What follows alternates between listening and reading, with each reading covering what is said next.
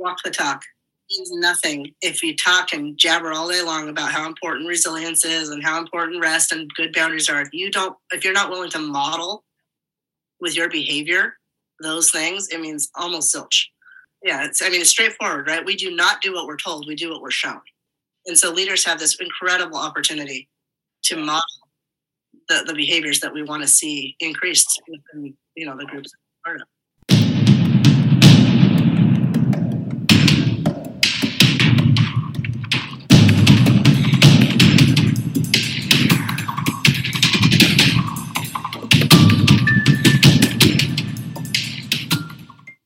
Good morning, everybody, and welcome to the kitchen table.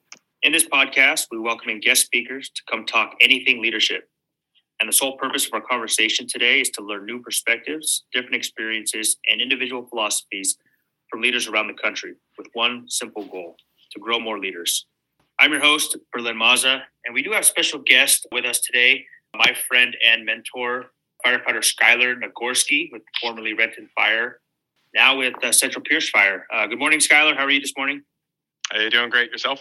Good, good. Thank you for joining us today, and thank you for making this connection with our guest speaker, with Dr. Kira Mauseth. And uh, I'm very excited to talk uh, around the conversation of first responder resiliency, mental and behavioral health. Before we get going, Skylar, because I've known you for several years now, um, if you don't mind, you're now with Central Pierce Fire uh, yep. talk to the listeners a little bit today about your, your your your exciting journey ahead of you. Yeah, well, I mean, initially it's funny, uh, Berlin just uh, you taking care of me when I was at Renton. So, uh, been married to my wife for 11 years. She's kind of seen all the ups and downs, all the journeys, right, and understand that mentorship is is a two way street, needing to mentor others, but obviously first be mentored. And and running into you at Pump Academy while I was at Renton, and then staying there for five years has obviously been a offline passion for both of us. And just making that process and making that jump to be able to take another step in my career. I want to be a paramedic back down where I grew up. And again, this has just been a blast, just hanging out with you the whole time and goofing off. And uh, hopefully, hopefully anyone that's listening, uh, just best part about this process is just the transparency and just having authentic questions and and go ahead and, and just plug in wherever you're at, however you can. If you got a passion, I know one day I'd like to do what Dr. Mauseth is doing um, and just give back to our community. And hopefully, uh, even with my short talk with you, Kira, it's been just a wealth of knowledge. So really, really excited to get into this podcast. Um, again, thank you again for this connection today. And so today on the kitchen table, we do welcome Dr. Kira Mauseth, who is a consultant, clinical psychologist, as well as an associate teaching professor at uh, Seattle University. She does work with first responder resiliency, behavioral health, and a whole lot more. But with that, I will just uh, introduce Dr. Mauseth today. Good morning. How are you this morning? Good morning. Thanks for having me. I'm happy to be here for sure. Thank you. And uh, before we get going, would you mind just sharing a little bit about what it is you do, your you know your background, family, and anything you'd like to share before we get going? Sure. Um, I'm a clin- clinician in private practice. So I have, um, I'm one of the partners at Snohomish Psychology Associates. We have offices in Ed- Everett and Edmonds, Snohomish County. And I've been at Seattle U for about 14 years now. Um, and I also sort of have a subspecialty in disaster response and disaster recovery preparation type of work, which has led me into a lot of the first responder world um, that I'm practicing in right now. So I have a couple different professional hats, um, and I focus on resilience around preparedness and recovery from large and small scale critical incidents, really. Thank you.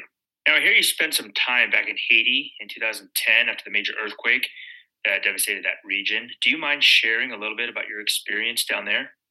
Sure. Um, my interest in, or I should say, work around disaster recovery really started after the great earthquake in Haiti in 2010. And one of my colleagues and I um, were part of a team that we referred to as Doctors Without Borders Rejects. We were all a group of professionals who wanted to do something and had specialty areas of skill. Okay. And um, we were invited. Um, that's one of the big things about not self-deploying to disasters. You want to be part of a team that has a invitation on the ground so that you're not um, depleting already uh, difficult resources in, in, those disaster areas. So we had an invitation and we pitched our tents on a soccer field at a school and we ran a clinic for a few weeks and it became very clear in the context of that that um, the haitian translators we were working with were incredibly able and willing to jump right in and provide disaster behavioral health, mental health support to their community. And so from that original trip came this idea that what we really need to be focused on is training people from within an affected community rather than coming in on an airplane or wherever from the outside, not part of the culture. Um, so we, we focus on training folks from within to then become trainers and um, provide additional support to members of their own communities. So we took that model. It's called Health Support Team. Um, we have trained tons of first responders in that model all over Washington and the, the United States, really. And we've also then taken it to Jordan and worked with Palestinian and Syrian refugees, and most recently in southern Poland with Ukrainian refugees. So my my disaster um, lens is really about making sure to um, pass along and provide you know evidence-based good research-oriented information to people who can put it in the hands of you know get it in the hands of the folks who can use it. Oh that's awesome. Train the share programs are so vital for organizations of all industries uh, the fire service does a lot of train train trainer programs but we see them mostly in the operations part of the job you know like fireground tactics ems training driver training and stuff like that but we really don't do many train the trainers in the discipline of you know, kind of like what you're saying. I mean, you went to Haiti, trained the citizens down there to build community resiliency, but we don't have any programs for first responder resiliency and behavioral health and mental health and stuff like that. I mean, we do have peer support teams, but we do need more. And I think that's what we're going to talk about here today. And uh, Skylar and I are excited to have this conversation. So, on that, um, tell us about the first responder resilience and behavioral health course that you teach. Uh, you partner with King County Medic One. Isn't there a three part series going on right now? Yeah, that's that's in a partnership with Northeastern University out of That's Boston. what it is. They have a Seattle campus here, and they they partnered with King County, like you said. Um, lots of fire districts all over the state. So we, we have participants in this. This is our second second go around. So I did one last fall, and we're That's doing was. second- yeah. our second set right now. Yeah. And what it, what is it? Uh, can you share a little bit about what that what class that is and what it is that you guys go over and cover? Yeah, for sure. So it's um, we start with the basics and go over some of the neuropsychology of what happens with um, physiology and you know how the brain processes stress over time, trauma sometimes, ongoing stressors, what that physiological outcomes of that are, which most people are familiar with, but they might not recognize how the relationship plays out between all those things. Um, and the other thing is that there are often a lot of symptoms that people think maybe it's just them, but they don't recognize how normative it is to have certain types of distress. Uh, and so we really focus on that at the beginning. Um, and then I, I transition into communication. I teach de-escalation to help support people in crisis, but not from a not from a professional triage hat. You all know how to do that. You're already professionals at that. You do that all the time. This is about how to support a colleague in crisis, Yep. how to support a member of your family in crisis. Because sometimes when we're wearing a different hat, it throws us for a loop, right? You know how to handle a member of the public who's having a panic attack, maybe. Yeah. Yeah. You might Yeah. not be able to handle a, a colleague who's kind of having a little moment. So we talk about that. We talk about um, suicide risks. We talk about how to directly and kindly ask people directly if they're considering hurting themselves. We don't beat around the bush. One of the biggest things with behavioral health, for, especially for first responders, is that it doesn't do anybody any favors to not call a spade a spade. I do not dance around the issue. Yeah. Let's call it Yeah. out. Let's Yeah. get people to talk about this. So Absolutely. cover lots of different things, but that's um, those are the two main first components. Talk about burnout and compassion fatigue. Yeah. We talk about coping plans, how to do, how to create one that actually works, Yeah. Prag- pragmatic stuff Yeah. like Yeah, Uh, ac- actionable steps. Yeah. And a quick question I have on that. You know, I'm on our department peer support team, but I'm going to be honest, you know, upfront, you know, I'm not very, let's just say active. I, I I'm not, I haven't been, I need to be better about obtaining the tools and resources to be a better peer support, both for my peers, but for myself as well. Um, as far as the class, this specific class and others that you've been a part of, how engaged are the participants? And what I mean by that is it, behavioral health and mental health is something that you know, it, it could be scary. It could be, you know, it's not like, you know, another topic in the fire service. Oh, let's go throw a ladder and pull hose. Let's go. Let's all go. It's easy. This is something that, you know, people, you know, might want to learn about, but they don't want to open up about, or it's hard to have a conversation about with somebody else and, you know, in regarding, you know, their mental behavioral health as it stands. Or, so I guess the question I'm asking is how is it, is it, uh, you get people that will leave your class your trainings and practice what they learn? I mean, I hope so. The feedback from the first session that we did it, um, has been positive in that direction. Okay. Uh, people sharing examples of how they have used some of this stuff in real life, um, ways that they've applied it. So you, you know, you always hope, but the bottom line for a class like this is that people don't do it unless they want to. Like you don't sign up for nine hours of this kind of work unless you're interested in it, either personally or professionally. So Yeah. the self selection involved, it's not a mandatory thing. Yeah. Uh, people want to be there, they want to be there for whatever reasons. And Yeah. so uh, I've found that the level of engagement is actually pretty high. Oh, good. Yeah. Good. Yeah. And then Kira, that's something I'd like to touch on later as we we go through this is how you gave me that epiphany that a lot of first responders, but specifically firefighters, uh, we have a tendency to be uh, more problem solvers. When I initially came in with the expectation that we're sympathizers and empathizers, you know, and neither side is bad, but I, I'd love if we can touch on that, especially in your communications portion. Yeah. I mean, one of the biggest issues, uh, like challenges that I have um, as a clinical psychologist in training the lay people in the community, responders, whatever the case may be, is that most most places in the world, actually, and most types of um, recovery orientations are around fixing things, problem solving. What what are the solutions to these issues? But when it comes to behavioral health, you can't actually do that, right? You can't. You're not going to fix a, a longer term crisis that someone's experiencing by saying do ABC. Like that. That's it's not that simple, and it's not really effective. So. Um, getting out of the mindset of triage and fixing and problem solving is really a huge challenge when it comes to training um, non-clinical folks in some of these these issues. Yeah. Yeah. Well, we are firefighters, right? A lot of our listeners here are firefighters and first Yeah. responders. And being that you know we are in the, uh, the problem solving mode all the time, what can you suggest as a way for us to to not necessarily be in that how do I fix mode right now, right here, um, but then also but let's take a step back and really understand and learn not just the importance, but those coping strategies and and all that. Well there's two things number one is depending on your relationship with the person that you're supporting right if this is a colleague or a family member um, you're probably not going to say something like this to a member of the public but you may um, it's it's perfectly appropriate to ask directly um, about hey do you want to do you want me to just listen or do you want me to offer some suggestions um, yeah, that's good. also re- recommend people trying this in their personal lives Yeah. you know Yeah. no offense guys but Yeah. Might not be the the most likely to just sit and listen rather than trying to jump in and fix right? So Yeah. it's okay to ask and i would recommend asking directly. But the other thing that's a little bit more subtle if you're not sure if you should be listening versus problem solving what you want to be listening for is what i call the yeah buts. Yeah, And that's- okay.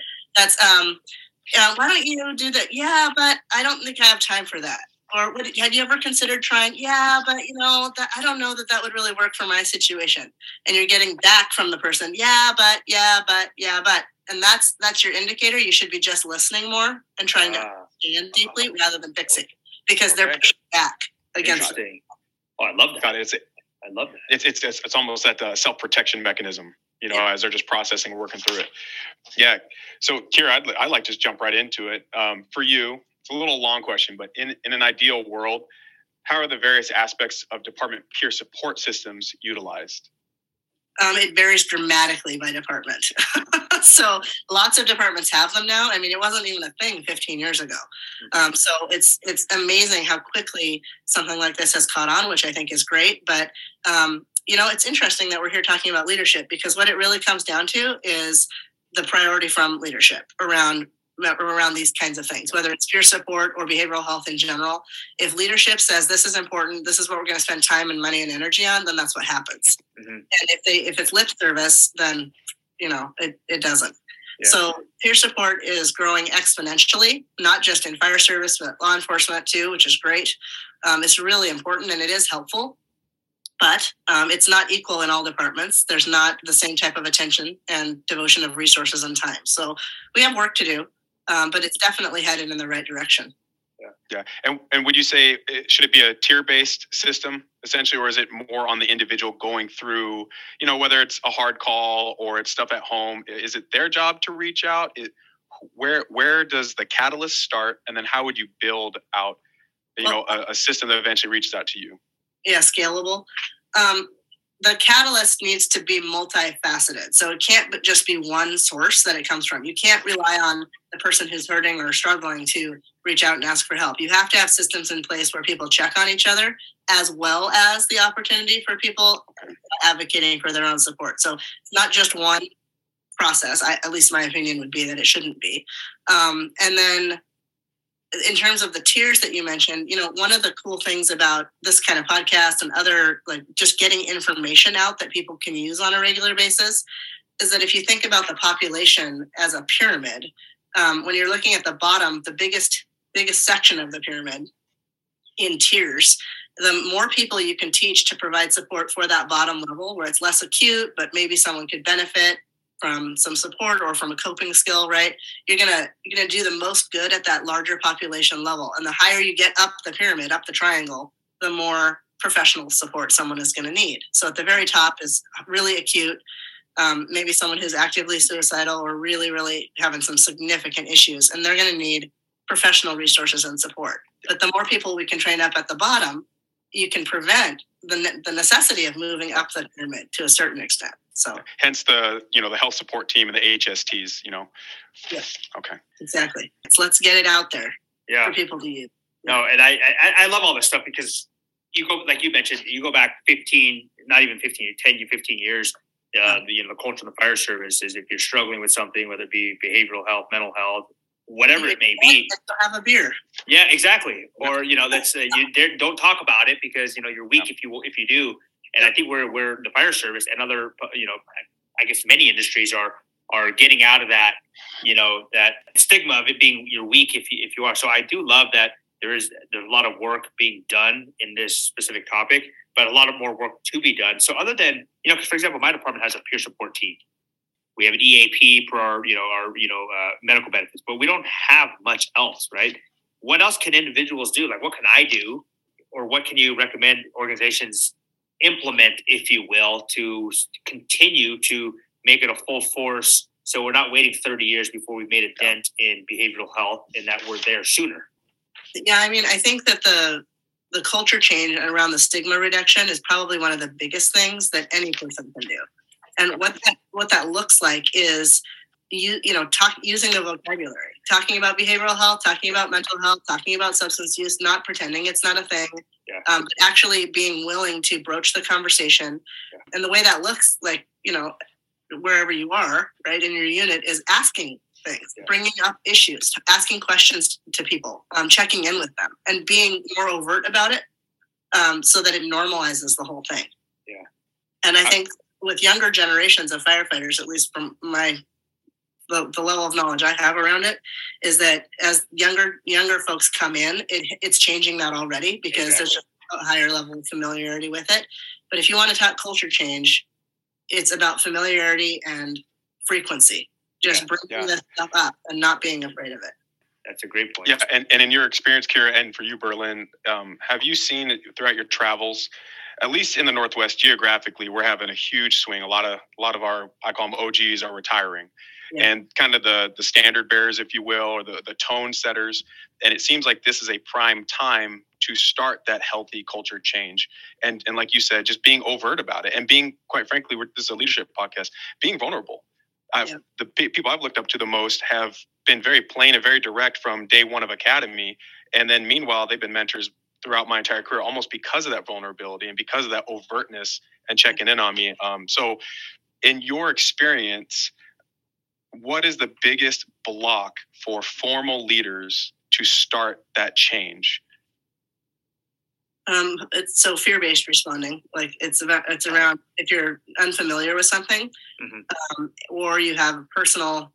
There's two things. It's just that you're unfamiliar with it, so you want to avoid it because that's what humans do generally. But also, if if there's something about this topic of behavioral health in general that hits a little too close to home, my experience has been with people that really like in a sort of a loud way really push back against these topics. It's be- the reason that they're doing that is because there's something happening for them their family or their personal situation where it's it's hitting close to home. Um, and that's pretty that's pretty normal that defensive sort of style. We all do that. Um, but you're right around the generational the generational opportunity here. We really are in a you know there's a quote that says um, what is it? Something around you got to take advantage of a crisis like don't let a good crisis go to waste and coming out of this pandemic with all the changes that have happened this is this is an opportunity to Yeah, not okay. let the crisis go to waste like let's Would you say it's like a, a nice reset? It's Yeah. it, the silver lining is it's a good reset. Let's use this time to to talk candidly and get in these groups. Okay. Yeah. Well, well, one, you know, just on a personal note, um, I don't know if this is a good segue, but uh, potentially a time to kind of talk about what you were saying during your uh, your symptom side about burnout, Yeah. passion fatigue, and moral injury. Um, could you speak on that for a little bit? Yeah, sure. Those three things are um, sort of the three legs of the stool when it comes to job stress. Burnout is by far the most common and widespread. It's just a function of um, too much energy going out and not enough coming back into you. And the net result is burnout, right? That's what you get when there's not enough um, time to recover mentally, physically, uh, all, emotionally, all the things. Um, so that's what you get with burnout. And then compassion fatigue is when you become so tired often i mean there's a lot of different ways you can define it but the way i define it is that it's when you become so tired and overwhelmed that you lose the capacity to empathize or care about what other people's experiences are Mhm. and so that's it's, it's a lot it's a common issue with helping professions in general healthcare providers in general um, and teachers for sure where you just you just can't. You just can't bring yourself to care about another person's Mhm. experience. And that's Is is that a sorry for interrupting, but is that a natural process with just us being typic, typically stereotypically more problem solvers anyway, uh, Um, rather than that sympathizer, or is it more unique than that?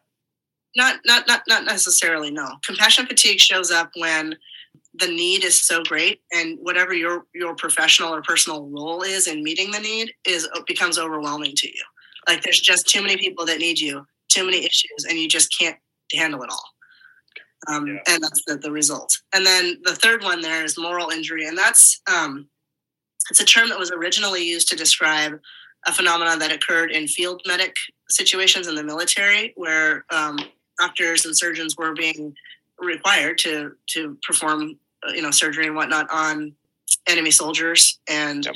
do medical support for the enemy quote unquote and so moral injury is the result of feeling like you you're not doing what you should be doing with your job or you can't do what you should be doing in your job in terms of capacity because of whatever reason. So moral injury is usually an outcome that comes from a external problem like you don't have the budget you don't have the staff you don't have the resources of some kind to be able to actually do your job efficiently or effectively. Mhm. And it's feelings of anger and guilt and shame because you just can't do what you what you want and it feels wrong Yeah, So- and then and then are there so inside of these symptoms, you talk about the physiology and these these these physical responses.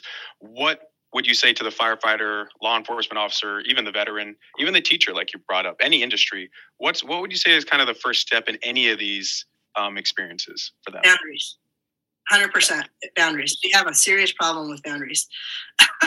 And it's a work Yeah. it's an american work culture issue. Mhm, okay. um, and i know there's lots of reasons and lots of good valid reasons why people do so much overtime. I get it. Mhm. um, but and you're being asked all the time right? Pick up shifts and do these things and there's lots of options for this. But if people don't have boundaries around off time recovery time restorative time versus on work time where energy is coming out of you that's what starts in, in large part what starts these cycles and keep, keeps it going. Exactly. Okay.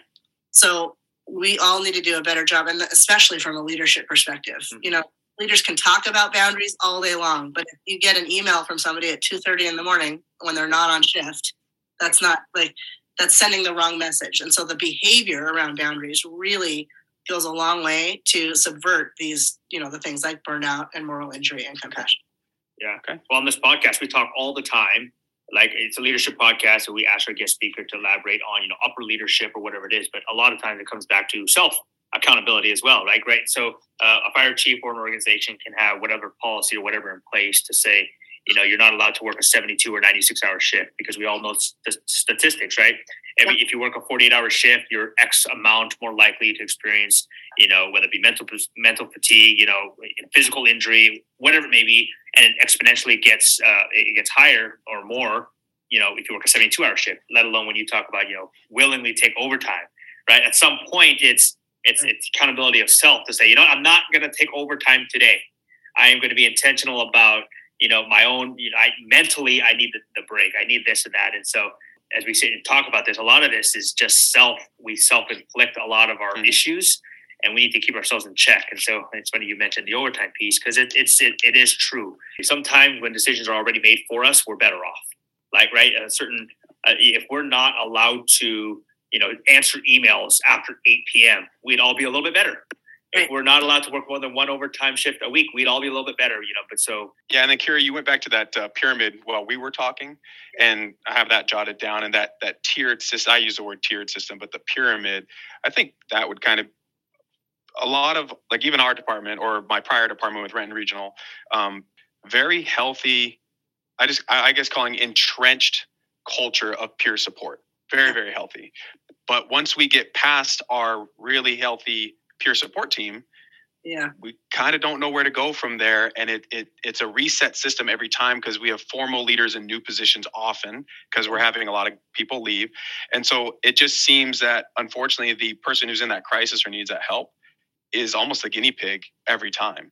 Well, I mean, so there's two things, three things. One is that um, in order for the peer support bottom of the pyramid level to be as effective as possible, you really need to standardize what type of crisis intervention training people have.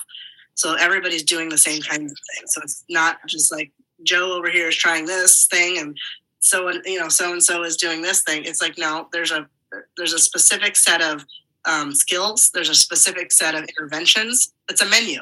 It's like if this is the issue, these are the options for how to manage the yep. issue, and everybody gets trained across the board. I, I do think everybody, and this doesn't matter what profession you're in, everybody needs to be better at active listening because that is number one. Mm-hmm. Active listening is not problem solving, and that's what most uh, behavioral health support can really come from. So that there's that. And then the second, second or third piece of this puzzle is we really don't have enough culturally competent providers at the other levels. So that when the peer support team runs out of options and it's like, well, this is beyond my level of training or my comfort, you need to talk to somebody who's a professional. There just aren't enough, period. Um, it's something that some of my colleagues and I are trying to work out, talk about with each other about getting some more clinical options, like a responder specific clinic yeah. It has nothing to do with fitness and duty evaluations. Like it's in a completely separate place. People feel safe and comfortable. Everybody's there for the same kind of reason, um, and it's to to get better, to be healthy. Period. Yeah. Um, so yeah, that's a no. Problem. I I mean, you're totally right. It's it sometimes it does end there, unfortunately, right? Like as far as a peer support member, or just I've always I, have tried to adopt uh, this mindset of you know you don't have to be a peer support member to be a peer support person, right? Like it's not just up to just people on the team. Like we all need to be trained, if you will. Yep. I'm um, talking fire service specific to be peer support because we are there with our members 24 hours a day, sometimes 48 or 72 hours a day. But I think sometimes it does stop there, like you said. Like me as a peer support member, I'm there to provide X, Y, Z of the support that I can. But there's a point where I cannot, both legally and literally, you know, provide more. And then sometimes it just stops for that member. It's like, well, you need to, you know, whether see a counselor, see whatever it may be. But then a lot of time it's it ends because individuals won't have they won't have that courage or to take that next step. And you said there's not enough, you know, resources out there. What's a strategy to get people to just take that next step always and not just have it end? Because let's just say out of 100 firefighters, you know, 90 of them, it ends there. You know, yeah. I'm struggling, I need help, but it ends. I'm not going to seek further help. And but we need, we would like 100 of 100 people to, you know, not stop there, if you will. I mean, the first thing is to develop a very short list of culturally competent providers in the community. In the area, and okay. You got to have your your go to people. EAP is great, and sometimes those people are a part of that, but yeah. um, it also um, often is, is very general, and they have yeah, a, a, lot of generalists. Yeah. Experience that personally. Yeah, and so um, having a short list of referrals, in, it's local, right? People that are in your area that understand the dynamics. You know, Eastern Washington, Western Washington, Southwest, the peninsula, like it's just different every place. And so having local folks that are also competent from that, the responder culture, yeah. Um, that's the ideal combination that we want to be developing in terms of training. Yeah. Um, and, providers. Yeah. Is, is there any, Kira, would you say there's any benefit to us inviting our EAP providers into a peer support meeting where they can go through our SOPs, they can go through our flow charts, they can go through our day to day expectations. I mean, I know as providers, you're very busy, but Yeah. would that be of any, if I were a department chief, would that be something you would prioritize? That'd be pretty cool. I don't know how many people would be able to take you up on that or would be willing to, Yeah. but they, I, I think it'd be great. More information, right? More Exactly. more transparency. With yeah more exposure yeah and then and then clear expectations between uh, you as a professional provider and us so we know how to escalate appropriately Yeah. you know so Yes. Yeah. Where the line is. Yeah. Well, because this entire topic of discussion today is a hot topic, if you will, we're sitting here talking about first responder resiliency. We're talking about vulnerability. We're talking about you know getting outside your comfort zone to seek help when you need help. It's all a hot topic, but we want to take it even further. So, uh, doctor, is there a hot topic out there, something that you know either is controversial in your profession or as it relates to first responders, uh, when it comes to either leadership or this topic specifically on first responder mental health? Um, but the substance use issue is one that we can't afford to ignore. Substance use of whatever kind of substance we want to talk about, right? It always goes up after large scale disasters, and the pandemic certainly is not an exception to that. And it's always a bigger, not always bigger, I shouldn't say that. It's always a significant issue in responder communities too. Um, and from a historical, cultural place, like what I was mentioning earlier, right? We don't talk about it. We just go out and have a beer. Yeah. And Yeah. you know, you know, Yeah, you're right.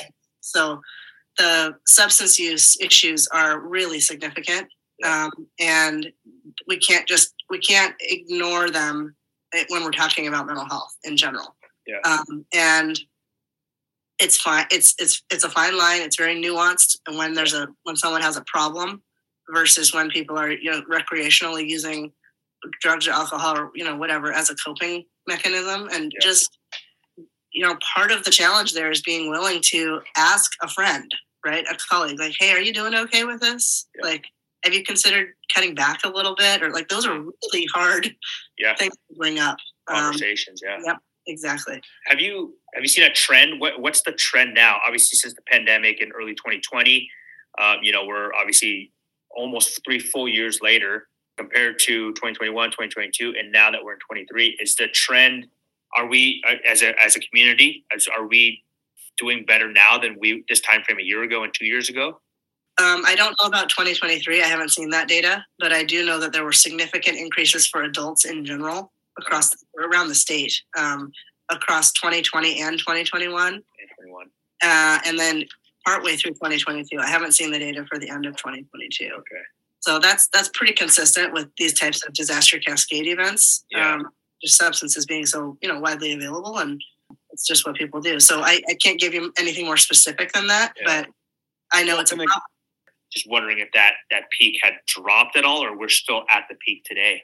No, I mean it has plateaued a little bit. I, I will say that, but for certain substances, like we know the fentanyl Yeah. issues, opioids has gone. It's continued to go up.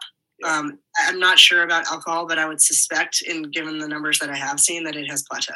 Yeah. So it depends on what the substance is.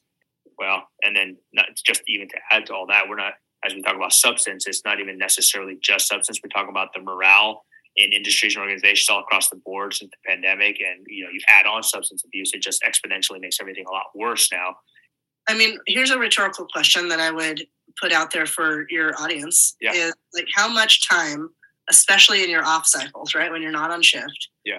how much, how many hours, if you were to break it out like a pie, are you spending in um, restorative time, like Love doing things that are good for you, versus escape and avoidance?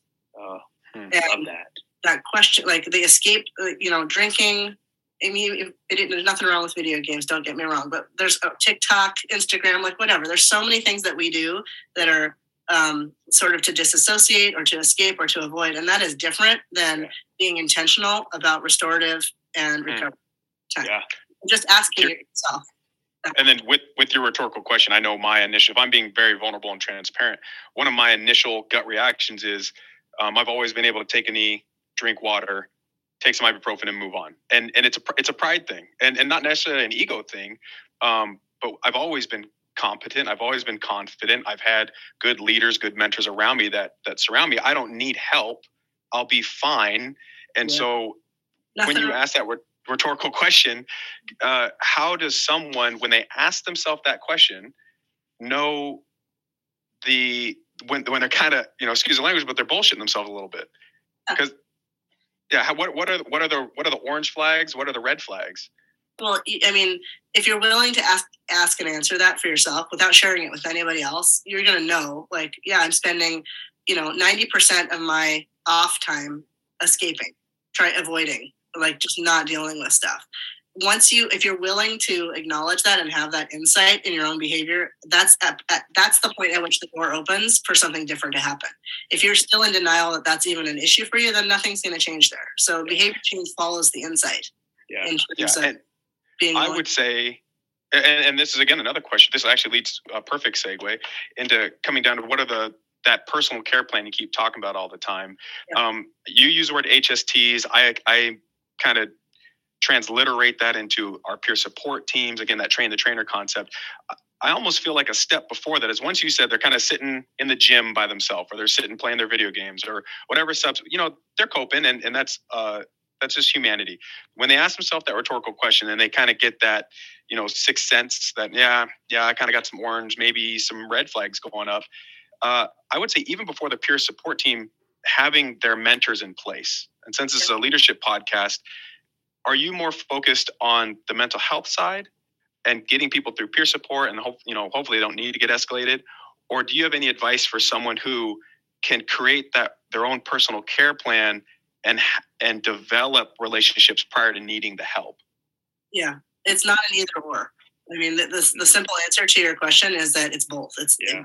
and so it's going to be different for everybody. Some people might want to engage in an official peer support process. Some people would really not want to do that. And mentorship is valid, leadership, anything like that, anything that's going to be helpful for you in a healthy way. And that actually that brings right up, brings us right into the active coping plan. Like your active coping plan is only going to work if it's relevant for you. Yeah. Like, and it's going to be different for everybody, right? So you shouldn't have anything on your coping plan that is something somebody else is telling you to put on there. Mm. Yoga or a journal, like if that those things are great for some people, but they don't work for everybody. So yeah, your coping plan needs to have things that take five minutes, five hours, two hours, like all the ranges of time. If everything on your coping plan takes an hour, you're never going to use it. Yeah. And then the stuff that's on there is unique. It's individualized for you. And that right there, just doing those two things, the time frames and the uniqueness are going to increase the likelihood that you'll actually use it. So real quick, doctor, non-negotiable item if there was a one item out there, a non-negotiable, right? You in, in talking to a first responder, you giving advice to a client or an individual. If we're talking about managing our own stress, being less hypervigilant off duty, maintaining your own mental wellness, what's a non-negotiable item that you that is just it's a must? Walk the talk means nothing if you talk and jabber all day long about how important resilience is and how important rest and good boundaries are. If you don't, if you're not willing to model with your behavior those things, it means almost zilch. Yeah. Human wow. beings, yeah, it's I mean it's straightforward, right? We do not do what we're told, we do what we're shown. And so leaders have this incredible opportunity to model the, the behaviors that we want to see increased within you know the groups So the rapid fire copy top off is suggest an action item for each group to start doing today. Like literally, if they hear your podcast, doctor, today, and it's it's over, it's it's ended, and uh, this group of individuals have to start doing something now. So talk to the informal leader, that newer employee. What's something that they could do to grow as leaders to help, you know, embrace, you know, the culture of, you know, a first responder resiliency, improving mental health, keeping aware of themselves. What's something that they can start doing now early in their career to make sure they prioritize things like this? Uh, two things come to mind. Number one, at work, um, start getting into the practice of asking open ended questions to your colleagues things like how are you really doing today? Mm-hmm. what's new in your life? Not yes or no questions open-ended questions as a way of practicing that sort of active listening process. That's number one.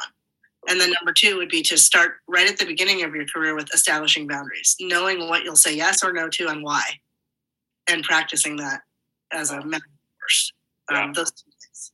Yeah. Perfect. I love it. Um, action item time for uh, an emerging leader. These are the new formal leaders, if you will, aspiring company officers, lieutenants, captains, those are newly in those roles. What's one thing right now they could start doing to again grow as leaders to help foster, you know, a more welcoming environment to to mental health? It goes back to the the walking the talk thing. be aware of your opportunities for social influence. Um, don't like it really to all of those folks. I say, what an opportunity you have here Yeah. to influence the fire service in a positive direction that's going to support more people, um, and to be overt with Yeah. your Mm. opportunity. Yeah. I love it. Lastly, these are the chief officers, senior members of organizations, individuals that have been there 20, 30 years, chief decision makers of organizations. What's one thing that they can do to foster, you know, an improved environment around mental health and everything or anything that we've talked about today? I would say you called it vulnerability earlier, but I would call it something different. I would call it transparency.